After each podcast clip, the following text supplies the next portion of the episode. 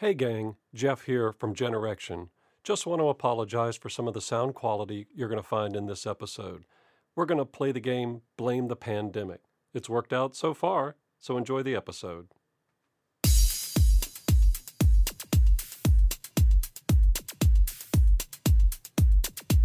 Check it out. Welcome to Generection, the podcast from a Generation X point of view. Brought to you by Twisted Little Gnome. Join us as we discuss everything from the mundane to the insane with your hosts, Jeff, Russ, and Snapper. Welcome, everybody, to another episode of Generection. I am your host, Jeff, and I've got my buddies here. I've got Russ. What's up, Russ? Oh, not much. Uh, just enjoying this heat wave. Excellent. How about you, Snapper? How are you doing? I'm doing well, laying in my new chair. I'm not laying, I sat back up just for this. well, we'll talk about that in this. Well, I tell you what, uh, uh, let's start off with you then. Tell us a little bit about your new chair. My new chair is a mesh chair. They call it a, a it's a Staples a mesh uh, technical chair and it's rated for five to ten hours of sitting on your fat ass and working and uh, but it's made out of it's got mesh you know it's kind of like those uh, what are those high end mesh chairs that you'll spend like Herman Miller. Bucks. Herman Miller. Yeah, yeah. yeah. Uh-huh. yeah, this is the middle class version of those. Um, so it's pretty good as a headrest. It, it, it uh, reclines back at a wonderful angle. And uh, I already uh, took a nap in it today, and it was an extraordinary nap. And uh, I'm going to love this new chair. But, you know, you, you do have to spend a couple hundred bucks uh, to get into that next level of office chair. Everything below that's going to be a little bit wobbly. You're going to have to deal with uh, some pleather and, and stuff like that. But once you go over the two hundred dollar mark, then you at least start getting some uh, some quality. Well, this your- one's quality. With your web chair, if you spill things on it, is it like mesh and so it can drain through to the bottom, or is it? It's it's very open mesh. I mean, you can see straight through it. It's not much opacity at all. Be good. So uh, it really eliminates the swamp ass, and uh, should have a it, it- it's uh, great.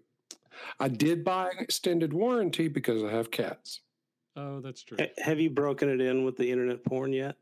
Mm, that is a big no comment. No comment. I think you've only had it a few hours, right? Well, I, I, I assembled it this morning, and uh, uh, you know, I have a feeling that I actually bought this chair like eight years ago.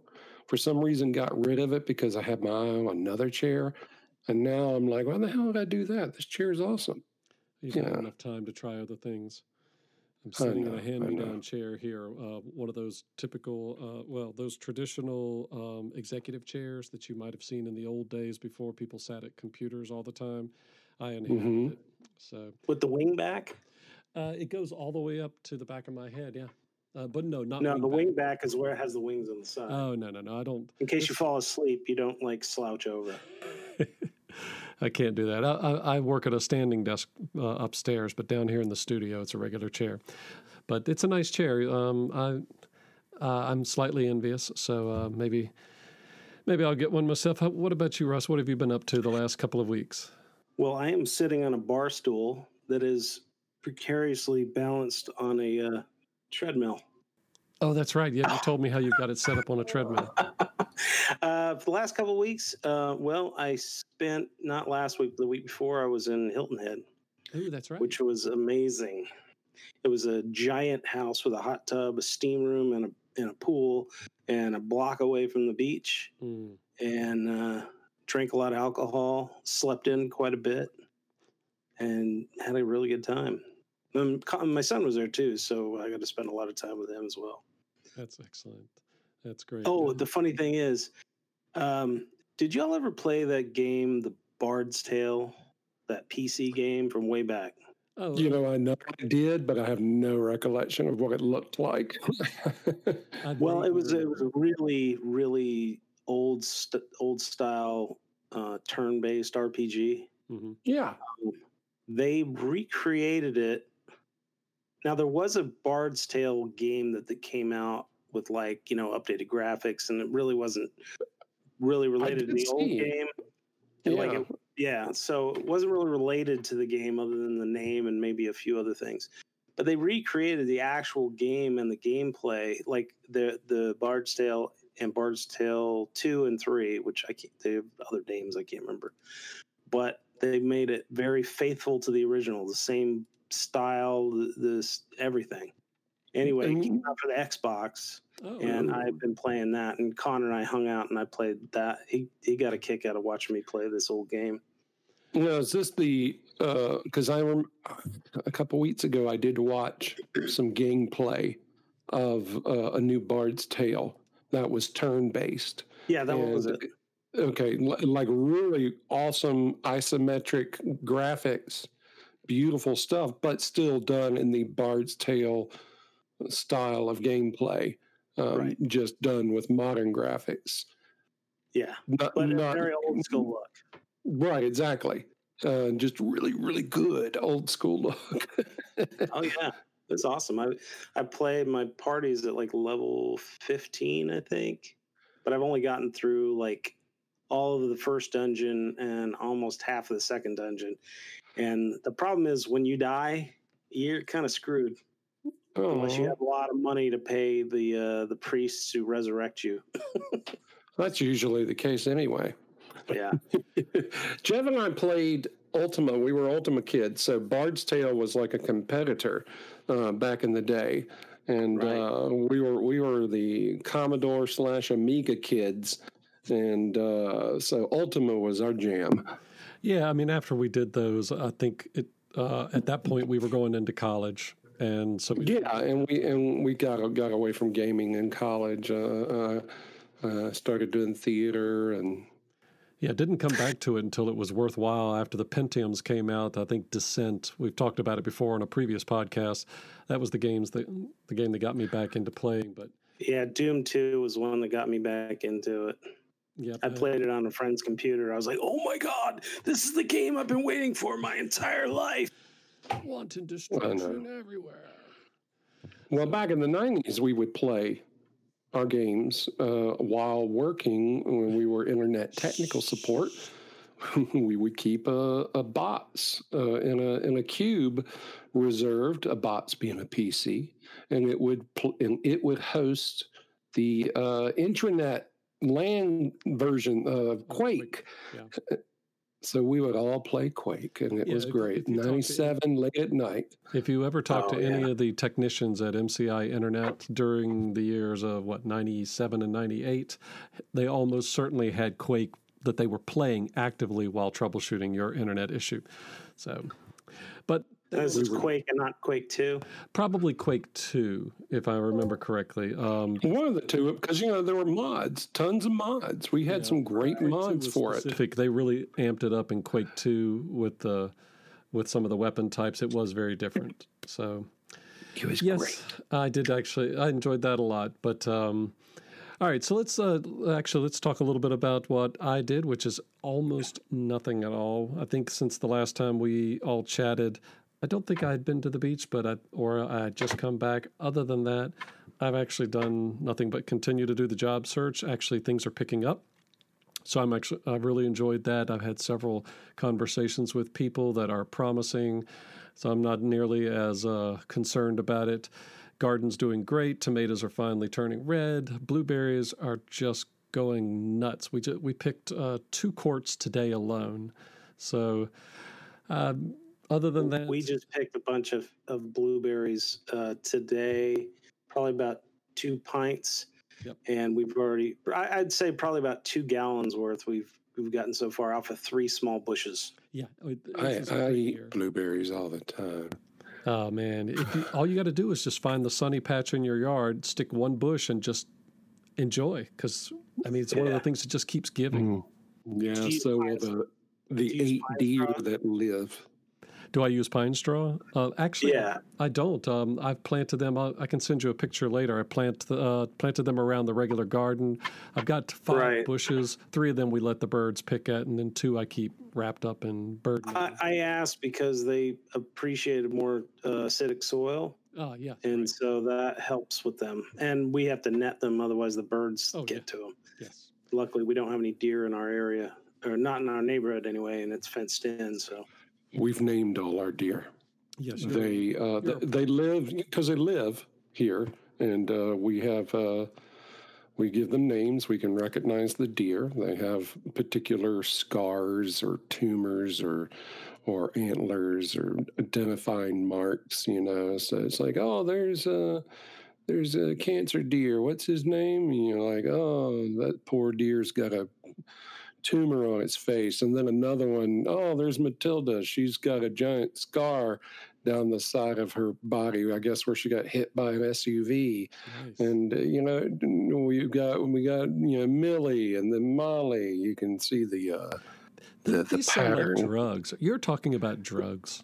Uh, oh, they just spit out a couple new kids, uh, little little uh, cute little fawns hopping around. Uh, we had a birth in the middle of the night that uh, was happening, and and the missus uh, called the uh, nature center to know if there was anything she needed to do because the thing was making a ruckus, and they're like, you know, it's this. the circle of life. He It'll does be not fine. live out in the middle of nowhere. He lives. I don't. I don't. I live in the middle of the suburbs, right next to one of the busiest highways in the southeast.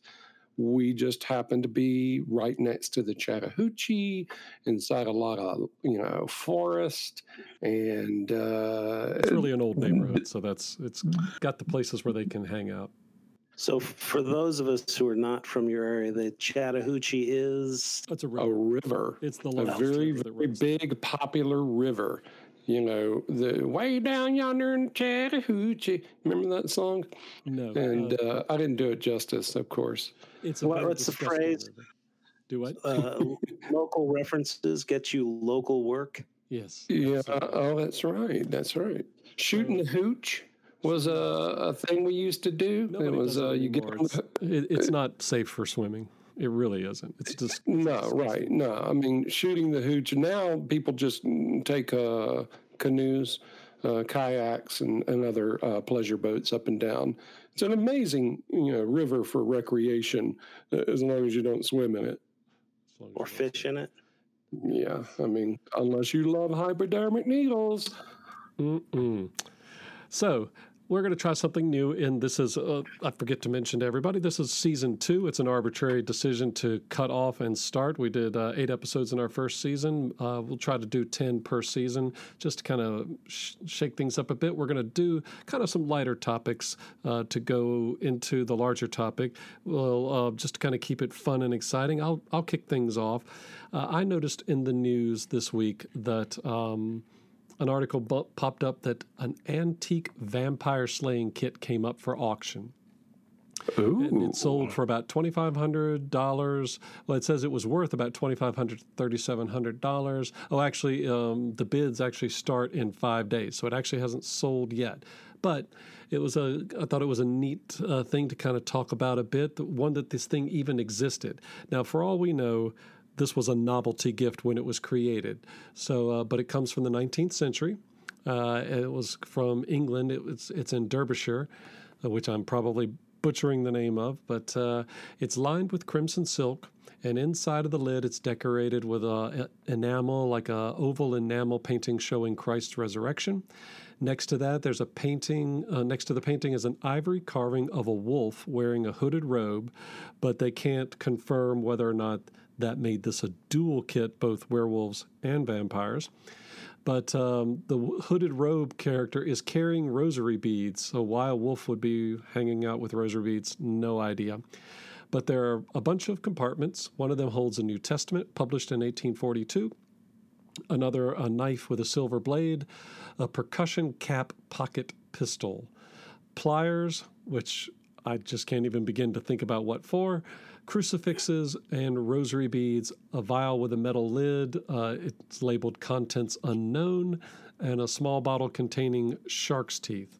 So I'd be really interested to understand the shark's teeth. But uh, burials dating to more than a thousand years ago in Europe took safeguards to protect the living against the restless undead. So I guess this was one of the kits to take care of them.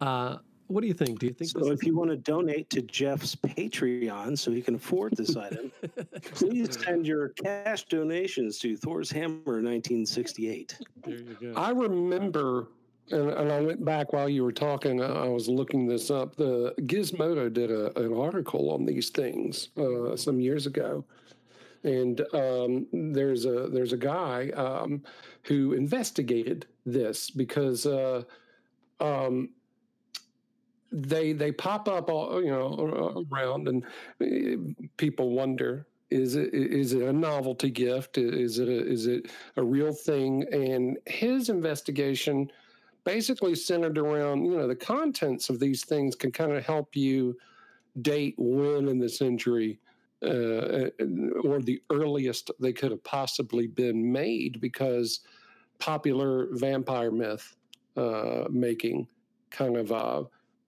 pushes forward, you know, um, certain tropes like uh, silver bullets, um, stakes, that kind of thing. And and this person's pretty confident that they don't really precede the early 20th century because Bram Stoker's Dracula came out, you know, uh, the, the at the end of the 19th century, and Gothic Victorian horror was fantastic, popular, fun, and everything. And so, you know, they made crap like this back then. And if you've ever read Bram Stoker's uh, Dracula, it is one of the most, uh, I, I would say, progressive novels when it comes to style, uh, form, because almost the entire book is made up of diary entries. Right. Yes. Yeah newspaper articles and everything, and it builds the story uh, for you in a in a you know disjointed way, which is a very modern technique. And you read this, and you're like, "Wow, I can't believe this! This is like 130 years old." So you know, even back then, they were experimenting with the whole, uh, you know, just the cool vibe of of uh, gothic horror, and and so uh, this could have been sold alongside of the the vampire novel coming up, and you, you could capitalize on that, especially with people that had disposable income and sell them kits like this. Sure, because that, you know this was also the age of spiritualism, mm, and that thing took over the world. You bet. Just uh, so everyone dug that stuff. You know, you got Except spirit. Do? Yeah, you know, you you you know you got uh, spectral photographs. You got yeah, you got you know the ectoplasm, all of the all of the cool items that uh, make up that time period. I could see a vampire kit almost not even tongue in cheek being sold to people going, you know, hey, this is a real thing to have. Kind of like a gun stash you hide in the house. Yeah. Um, uh, burial right uh, burial things and burial um, traditions and guarding against people coming back from the dead seems to uh, really have hit its peak in the late 1800s uh, early 1900s from what i could uh, you know like the concept of putting a bell by the grave. They they knew that people came back, or oftentimes were not actually dead when they were buried. So it's like they had this weird duality. We know that sometimes people are buried and aren't really dead, but when they do come back, we're never hundred percent sure if we made a mistake or if they came back as devils. So I, I can't imagine living in a world where you I mean, because this is the same time when they would take. Uh, have you ever seen the photographs they would take of dead children, where they would dress them up as if they were alive? Oh yeah, yeah. Take a picture with your whole family.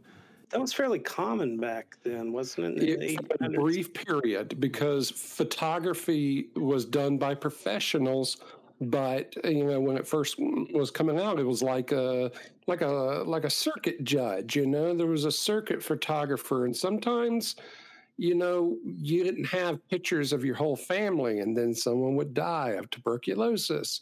And then a week later, the uh, photographer would be in town. So they would be like, all right, take her out of the freezer. not like that. As Russ But was saying, it's, or maybe you didn't. Maybe I was starting to think this. Uh, our relationship with death was different back then as well. Um, not only were bodies displayed in the front room in the house where the person lived, I think we were just much more comfortable dealing with dead and dead bodies. Uh, it was called the. Li- they made it the living room when it used to be the parlor, because the parlor was where you put the body for the viewing. And there was a concerted effort to change it to the living room. Death was certainly more part of life back then. Right. I mean, Right. I think what was it like 30% of children pretty much died before the age of 18 yeah. That's why you had uh, to a due to childhood diseases. Yeah, that's why you had such large families. And so, Yeah. uh, as a result, there, there's um, people are much more comfortable. Like today, we would. I mean, sure, we think about holy water and whatever Hollywood teaches us, but back then, they probably did seriously keep something like this, or at the very least, if they were they suspected vampires or werewolves, somebody somewhere would have a kit and they could go and get that person's help. I don't know. It sounds. It's really more. You have to look at it in the context of the time that it happened, which is why I think it was really just a short period of time. Because once people figured out seances were most of the time faked, uh, and a lot of the supernatural um, couldn't be reproduced reliably, um, I think we kind of moved on. Or maybe it was the era of the atomic era, once electricity and whatnot banished the darkness, maybe we just weren't afraid as much. And so now it all happens in movies rather than supposedly in the real shadows. But that's a nice jumping off point to the topic you were talking about, uh, Snapper. Well, my, um, I actually uh, need to probably rewind a little bit because my wife came home and all the dogs went nuts, and you probably didn't hear any of it because I'm using an awesome uh, Filter. uh, plug-in that drowns everything out in the background. No, we didn't. Unfortunately, I didn't hear a bit. you didn't hear you didn't hear the craziness of my dog welcoming the wife home. Good. You should keep that. That always. I should get that plug in as well for the occasional time the dogs are going nuts. That's right. So that tells me it works. If none of you guys heard that, because it was quite, quite crazy. So, what was it you wanted me to kick off on my story? Yeah, because the what you yours was slightly uh, creepy. I think you were telling me, so it, it had a nice bent that goes. No, it wasn't creepy. It, it, it was, um, I don't know where you got that. I think uh, my children. story. Yeah. Oh, okay. Yes. You know why? Because I was muttering. I was muttering to myself because I couldn't find the words about cr- uh, creeping around. Okay. This is. This is uh, interesting. It is about kids creeping around, but creeping around something cool and happy. Disney World at Epcot in '83 opened up um, a ride, and uh, the ride was called Horizons, and it was a spaceship. And uh, if you, if anyone uh, remembers going to Epcot during that time, I don't think you did, Jeff. Uh, I, think you didn't went, went to Epcot I- with me. Yeah, I. That's the first time I went was with you. Okay, it, it was it was long closed. when I was a kid in 87, 88, we went to Disney World in high school. Um, and that was when I was in uh, ROTC. but uh, they had a ride. It's called a dark ride. And you've been on dark rides. Basically, it's the rides that adults love because it's air conditioned and you get to sit down and it just drives you through something. Oh, yeah, like And it's interesting. Mansion, yeah. Yeah, exactly. That's a dark ride, and uh, you know that that that ride has books written about it. But Horizons was a ride in Epcot that basically would show the futures, like um, hundred years in the future of the of uh, all the advances that we as Earth would make in um, computers and living in this new world of uh, of uh, no poverty and advanced agriculture and technology and cooperation. So they, you know, that was the theme because you know that's what Disney likes to do.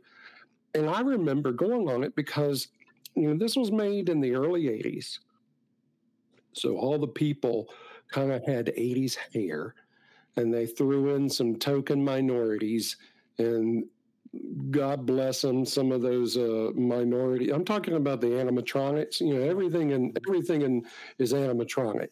So this ride just goes through different uh, things, uh, showing someone working uh, uh, a big test agricultural plot, and they live there, and they live in this uh, kind of space needle sort of thing. And in the future, everyone wears jumpsuits, of course. But they've got early 80s uh, bushy hair. You remember that? Mm-hmm. And uh, if you've ever seen Dazed and Confused. But the cool thing about this ride is um, this came out about 10 years ago that there were a couple buddies who they lived in Orlando. And like anyone who lives in Orlando, they have season tickets to Disney and they go all the time. And that sounds like fun. But they got word that their favorite ride, Horizons, was going to shut down.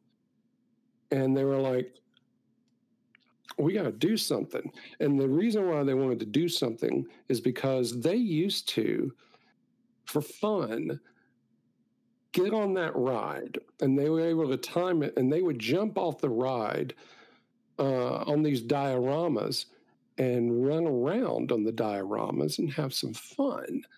And uh, and then they would have to time it so they had to get back on the on the ride before they would get noticed because at, at the time um, they had security. This is pre 9-11 so it really was just visual security. It wasn't like any sensors or anything to prevent them. Other rides had that. But when they learned that uh, it was about 95, they were going to close the ride down, they got their buddies together and they set about to document everything. So they got one of those early, they had one of those big ass early 90s uh, VHS right, camcorders. Mm-hmm. shoulder uh, weight and uh, and photos and cameras, and they spent oh my gosh uh, i must have been weeks. They would go and they would and they learned how to time it so that they could uh, if anyone was counting people at the end then they could time it uh, well enough to jump off take some pictures goof around and get back on the ride. Because these this was a car that would go through a complex that was kind of like a, a, rotating diorama.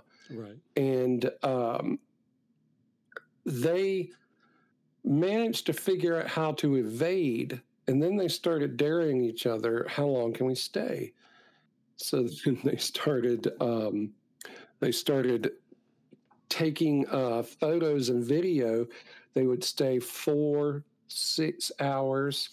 They uh, would stay overnight because behind the scenes were nothing but um, behind the scenes were nothing but maintenance rooms and uh, special hidden rooms and and animatronics. But these these things had sets.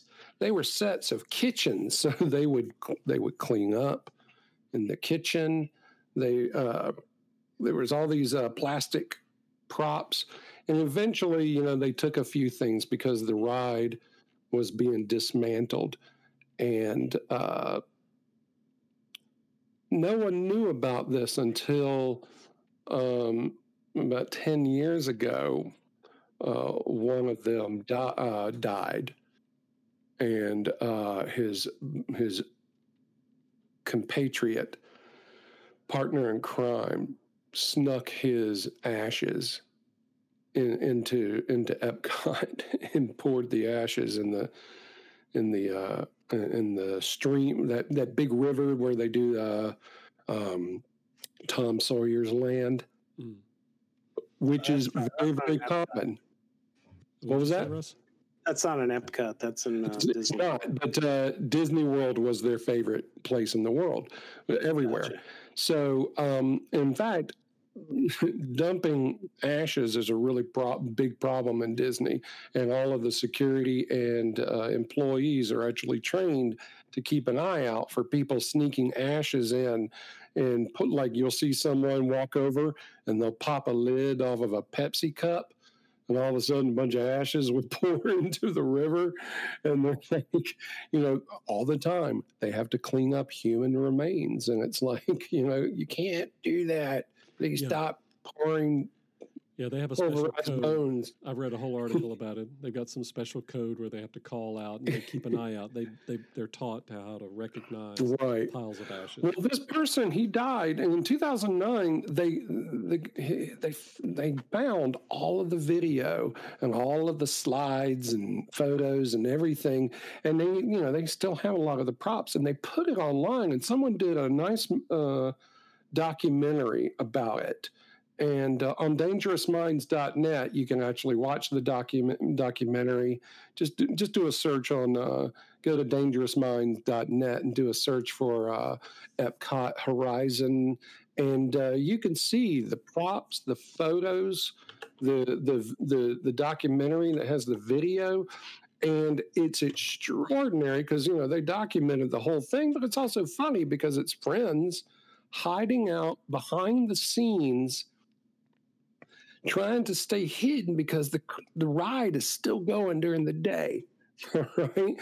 And so sometimes um, they would peek their head out and look at a kid, and a kid would be like, "Oh my god!" and a person would be like, "Blah, blah, blah, blah," you know, make faces at them, or they would take pictures, always pushing the envelope, take pictures of the people coming by on the rides, uh, and that kind of thing. So. Uh, it's great, and a lot of people who remember that ride from their childhood uh, really loved seeing it uh, from this point of view. That just reminds me of the Bert Kreischer uh, routine about dropping acid, Purple Jesus, and getting on the It's a Small World ride. So if you ever get a chance, listen to that routine. They get arrested. You don't have to drop acid for that. You just have to go for the whole day in the middle of the summer and just, you know, sit on that ride trying to get over your heat exhaustion. Yeah, during the routine, and then I'll move on to the next topic. The guy that's selling it to him says, "Just make sure you don't have any bad thoughts while you're on this." And somebody goes, "What's a bad thought?" He goes, "Like your head is an orange and you want to peel it." So, yeah. Okay. Good deal. Well, um, just one more thing before we move on to our nostalgic topic. Uh, I think we should all pause and take a moment to remember the passing of a, a true great person uh, this week. Um, I don't know if you were ever a Mythbusters fan, Russ, but uh, Grant Imahara passed away this week. Yeah, I heard about that. Yeah, so He it was uh go ahead. how old was he? He was young, right? 49. 49. 49. Yeah.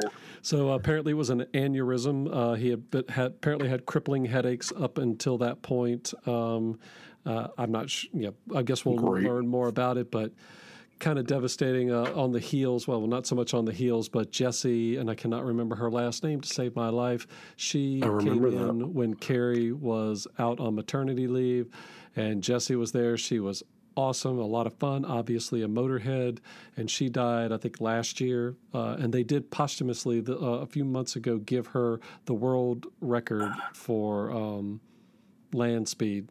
The Yeah, she died doing what she truly wanted, you know, wanted to do. I mean, she was breaking breaking blew land speed records.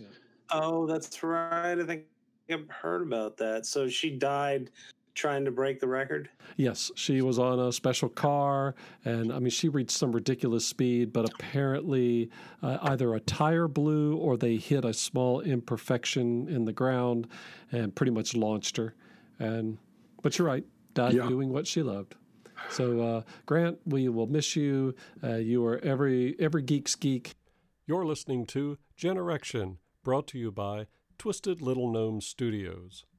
Let's move on to our final topic, which I, I'm interested to see how much um, you guys remember about this. Uh, I, I, Russ, I really think you're going to remember a lot more. You're going to have the lion's share of the experience in this next topic, but it got me to think. My mind is a is a steel trap. steel trap. Well, and I'm looking over some of these games. You probably remember a lot of them, but our to- our big topic for this week is going to be uh, tabletop role playing games. Because uh, when I first started doing searches for tabletop games, it was throwing in you know regular tabletop games, which is not what we're talking about. We're talking about things like Dungeons and Dragons, and that's uh, that's about as Gen Gen X and a, as boomer as you can get. So. Um, now, uh, Russ and I grew up together, uh, did high school together. We were in a lot of gaming sessions together. Um, we were both in the one, probably the only year, maybe two years, that they had a role playing club at our high school back in uh, Henderson, North Carolina. And I don't know, we played primarily Dungeons and Dragons, but what other games did, did we play? Tunnels and Trolls, Yeah. uh, Starfleet Battles. Uh, Uh, it's not an RPG, but it's definitely would qualify. Car Wars was another big one. Um, there was another one that we played, Dragon something. Was it? I can't remember. It was not Dragonlance, but it was. No, it wasn't Dragonlance, but it was another RPG. It was Yeah. similar to that. I can't remember. Let's see. Um, yeah, keep going. There's there's a lot here. I'm searching for the word dragon, so keep going. I'm trying to remember other stuff we played. I remember we played like a card game once at John Cap's house. We played some. A friend of his was there, and it had this up. It was called Up Front. It was like a squad leader card game. Oh, okay. Played that. Um, I mean, it was primarily Dungeons and Dragons. I don't remember what else we might have played. Yeah, I, I did. Oh, I remember. Go ahead. We did play that that Marvel superheroes game Yes. RPG. I remember the only that. Yeah. Because that taking- was one of the most popular non fantasy, you know, D and D style role playing games uh, that came out, and I remember that as a child because it was like, wow, it's a role playing game, but it's not dragons. There's Wizard's It's Realm. Spider-Man. Trying to look at some of these and see which the Elf Quest. Oh, I did, I don't know. We played it, but Top Secret was one that I used to play. I don't know if we played it or not because I played it before I moved to North Carolina, and uh, I had Boot Hill and Gamma World, but I don't know if I ever actually played them or not. I remember. I think I played Gamma World once. I remember the box for Gamma World. But you're right. We sp- we spent a lot of time uh, playing just you know, traditional Dungeons and Dragons, uh, both you know sessions we came up with ourselves, as well as playing the modules. Um, it's just a, it was just a different time. I mean, you would stay up all stay up all night long eating pizza. Um, I'm not sure how often we ever actually finished a campaign in one sitting, though, because going over to John's house, I, I just remember bringing it back out and everybody trying to remember where we left off. There was this one, something Curse of the Red Spider, maybe. There was something about uh, Spider Queen. I remember a module playing that, and we spent Oh yeah, that was the the uh, oh uh, I have it. Queen of the Demon Web Pits. Was that it? I think so. Yeah, because I don't find anything named Spider. That's not a real name. oh no, almost certainly. Well, it It is. doesn't have Queen there, but these Module Q one. That was the culmination of uh, that started with Vault of the Drow and and the Giant against the Giants. Yes, So Dragon Quest, I believe, was the the game I was thinking of. yes, because that that is here, Dragon Quest. Um, but yeah, we would. Oh man, I uh, I remember actually being introduced to it by my older brother. Which the funny thing is, Russ and I, we were the group that we hung out with were actually the siblings to the people that were above us. At least in my case, my brother played with uh, Todd's brother. And so uh, I got invited to a lot of their games, and that's where I learned actually how to play it. And this was right before I met you, Russ. Uh, well, actually, one of the first times I ever met you was to play D and D. So Right. There was that one guy who was like a year or two ahead of us that I, Dave? I knew him and he invited me to his house and you were there and that's I believe the first time I met you. yeah, it was probably. it I can't a- remember his name. He used to drive like a Scirocco.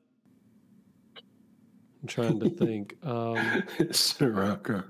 oh yeah, no, I'm I'm pretty sure it wasn't Eddie. I Yeah, don't. VW Scirocco. Yeah, No, it wasn't Eddie. That was that was Todd's older brother. It was another guy who wasn't related to anyone. I can't remember. I think he was in journalism too. He was either on the the Oh, yeah, I'm starting. newspaper Yeah, I'm starting he to was- remember now. or he was on the But uh, yeah, that's how we met. Yeah. And uh, yeah, God, pretty much inseparable after that. But yeah, we played a lot of different things. And we had another friend who played with us until his parents discovered and um, put the kibosh on that religiously. And and uh, then there was the time we were all ambushed. Who was that? Uh, Ted.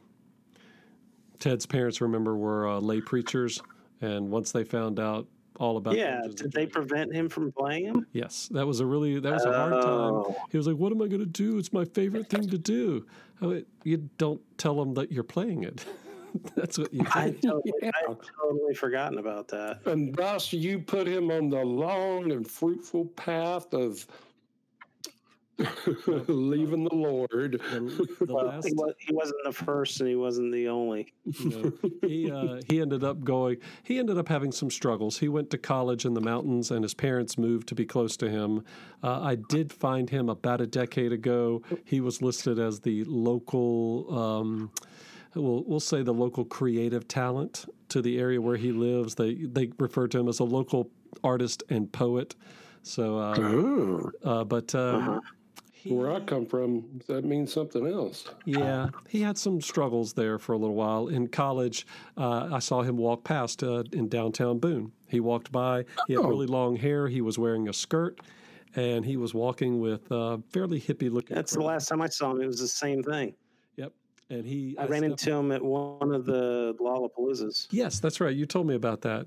He turned around, saw me, and said, "Oh, Jeff!" Jumped on me, and then invited me to a coffee house where he and his band were going to play. So we watched the, the whole. It was like it was like the group in the Star Trek episode of all the hippies, where they show up and and sing a few songs about war and peace, and that's kind of what it was. He invited us. We went there and and watched it. My wife um, was with me at the time, and interesting and then he disappeared again so but we played a lot with him and we all did that interview on was it WHNC were weren't you in that Uh, I don't think I was there for that one. Maybe I was. I feel you like talking about where that woman Isabel that was friends with my mom? Like, yes is that what you're talking Yes. about? We were ambushed. we were ambushed yes All right, all right. You know, this woman came up recently. I was camping this past weekend with my parents, uh, and she came up for some reason. I fucking hated her. she was such a bitch. That was the, my all my memories of her is just like I can't fucking stand this person. And she was the one that was was uh, running that interview. And yeah, we totally got ambushed, didn't we? Yeah, she started off with, So tell me a little bit about what you do. And we told her, and she said, Very interesting. And you all play from this little book right here because it was shared to me by, by someone else who worked at the radio station who also played with us and had invited us in to be on this show. And she said, Yeah. That was Eddie, right? Uh, no, it was uh, Brian Creech. But yes, Oh. Eddie did work there as well. Yes, and so he came in and joined us, I think, for a little bit, and we all tried to explain to her what was going on, and her and she said, "Well, I'm going to tell you, parents, this is really scary stuff. I have read through this book. You do not want your children doing this at all. This is a terrible thing." And we all just sort of froze. Uh, it was it really was crazy. I have the audio. I just finished dumping it about three or four months ago, so I have the audio of the entire interview. So we maybe we'll uh, pull some highlights from it. All I'm of us. I'm feeling anxiety right now just thinking about this. yeah, I don't know if I'd want to revisit that part of my past. we, I thought we did. I a had pretty- successfully blocked it out. Thank you, Jeff. it, what's funny is to listen to both Brian and Eddie jump in and try to defend it because they were also surprised that this happened, and both of them were like, "No, no, you're misunderstanding. They don't." Nobody thinks they're evil while they're playing this game. It's a game, but well, you you remember the the Tom Hanks movie? Do you, do you remember the Mazes and monsters, that's right. And at the end of it, I have a magic coin that always reappears the next day, and I leave it for the innkeeper. So, you know, something that never happened to anybody doing a LARP, I promise. So, 1982 1982, was that when that came is, out? yep. And uh, it is available on all of your favorite streaming. But, you know, here's the thing Amazon Prime has mazes and monsters but here's the thing i think they created this this um uh box cover poster for the movie because this was a TV movie, so it was never like I don't remember them advertising it. I swear to God, I think they took the picture from the movie Big and created a new poster with mazes and monsters in some, you know, pseudo fantasy font. But it's got a, a grinning older Tom Hanks that looks like it's from the movie Big. I see that. Yeah, I'm looking at that right now. That is crazy. You're right. well, I never saw it when it was on TV. Is uh, from what I remember, I'm pretty sure I rented it from the video store, so it had box art of some really? kind. Pretty wow. sure. Yeah, because he was supposedly a teenager, but this is an older picture of him on the box. But you're right. If it was originally a, a TV movie, it wouldn't have had box art, probably. Originally, yeah. Hmm. So maybe by the time, maybe they didn't have any production stills to use for box uh, cover art. So by the time it came out on VHS, they were like, another movie. Well, let's see if any of these ring a bell. I, have got another article here about the top 10 uh, role playing games from the 70s and 80s. And honestly, I only remember a couple of these. You, did you ever play Middle Earth role playing? Any modules? I didn't. I remember Ted, I believe, bought it. I think I bought a mo- one of the modules for it mm-hmm. and made characters, but I don't think I ever played it. Yeah, let's see. How about Teenage Mutant Ninja Turtles? I feel like we played at least one module of that at one point. I have no recollection of that. In the 80s, people were throwing out everything to see if they could, you know, compete against the great D&D juggernaut. So any kind of property became a role-playing game at some point.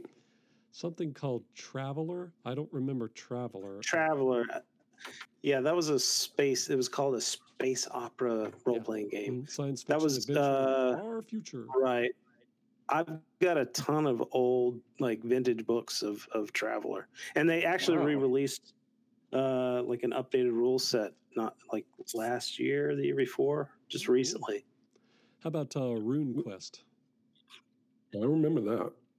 I remember the name. I never played it. Then there's GURPS, which is actually not specifically one type of, it's a generic universal role playing system. So it's like all the details that you need to run it just without any. Sp- yeah, yeah, that's Steve Jackson did that. Yeah. Mm-hmm. I think we played that once. I feel like we did too. Yeah. Pendragon. Uh, I saw that in the list. I, I, don't remember that one. Warhammer. I don't remember playing Warhammer. That's a that's tabletop a, game. That's a difference. Yeah. Paranoia. I don't. This doesn't. Yeah, that actually they're coming out with a Paranoia video game that is going to be released. Yeah, it says it's this year some point. Yeah, I do remember in the '90s uh, briefly getting involved with Masquerade. Vampire. Was that the, was that the vampire yeah. role playing game? Yeah, yeah. Yeah, yeah, like really live, like LARPing, live action stuff. Yeah, I don't like to talk about it. I do see. That's why I know what it is. I think I vaguely remember in college you doing. All right, so. we need to get some photographs. No, just you imagine what we do in the shadows. Yeah. That, that, that episode of what we do in the shadows when Guillermo has to go get a get some uh, virgins. Oh, that's that. That's pretty much it right there. Oh, poor Guillermo, so misunderstood. I do love him ever so much. And then this last one, Call of Cthulhu. It looks. I played that in the and no the 80s when I was in college. I did play that yeah, once. It says it dominated in the 90s, but uh, yeah. Oh, here's you know that game was what started the whole craze. I think a lot more uh, Christian parents probably would have flipped out. You know, fantasy is one thing, but man, if you'd done some H.P. Lovecraft, if that was what became popular very early on, ooh, I wonder uh, if they would have uh, been able to handle that. What your interview at the radio station would have been like. I don't know. Speaking of which, I just re tried rewatching Reanimator. Oh my god. Doesn't hold up. Oh, Wasn't as good as I remember. Well, I'll tell you what. that's Uh, not the one with the pineal gland, is it? the pineal gland. No, or reanimators where he brings back dead bodies, right? Okay, I'm trying Oh, to. that remember. was- Yeah, I know which one you're talking about. Oh, oh, what is that? Or is No, it yeah. reanimator? just a glorious time of VHS horror movie rentals that you had to go to the local gas station because they were the only ones that had movie rentals. Well, since you've changed, since you've mentioned um, rewatching something, we actually uh, rewatched Total Recall two nights ago, the original, and it's been a long time. It's been so long. I turned to my son and said, "This is before widescreen. That's why everything looks like that. All of the computer monitors were CRTs. All of the phones had cords that still attached them to the walls. So it's it's in that respect, it doesn't hold up, but."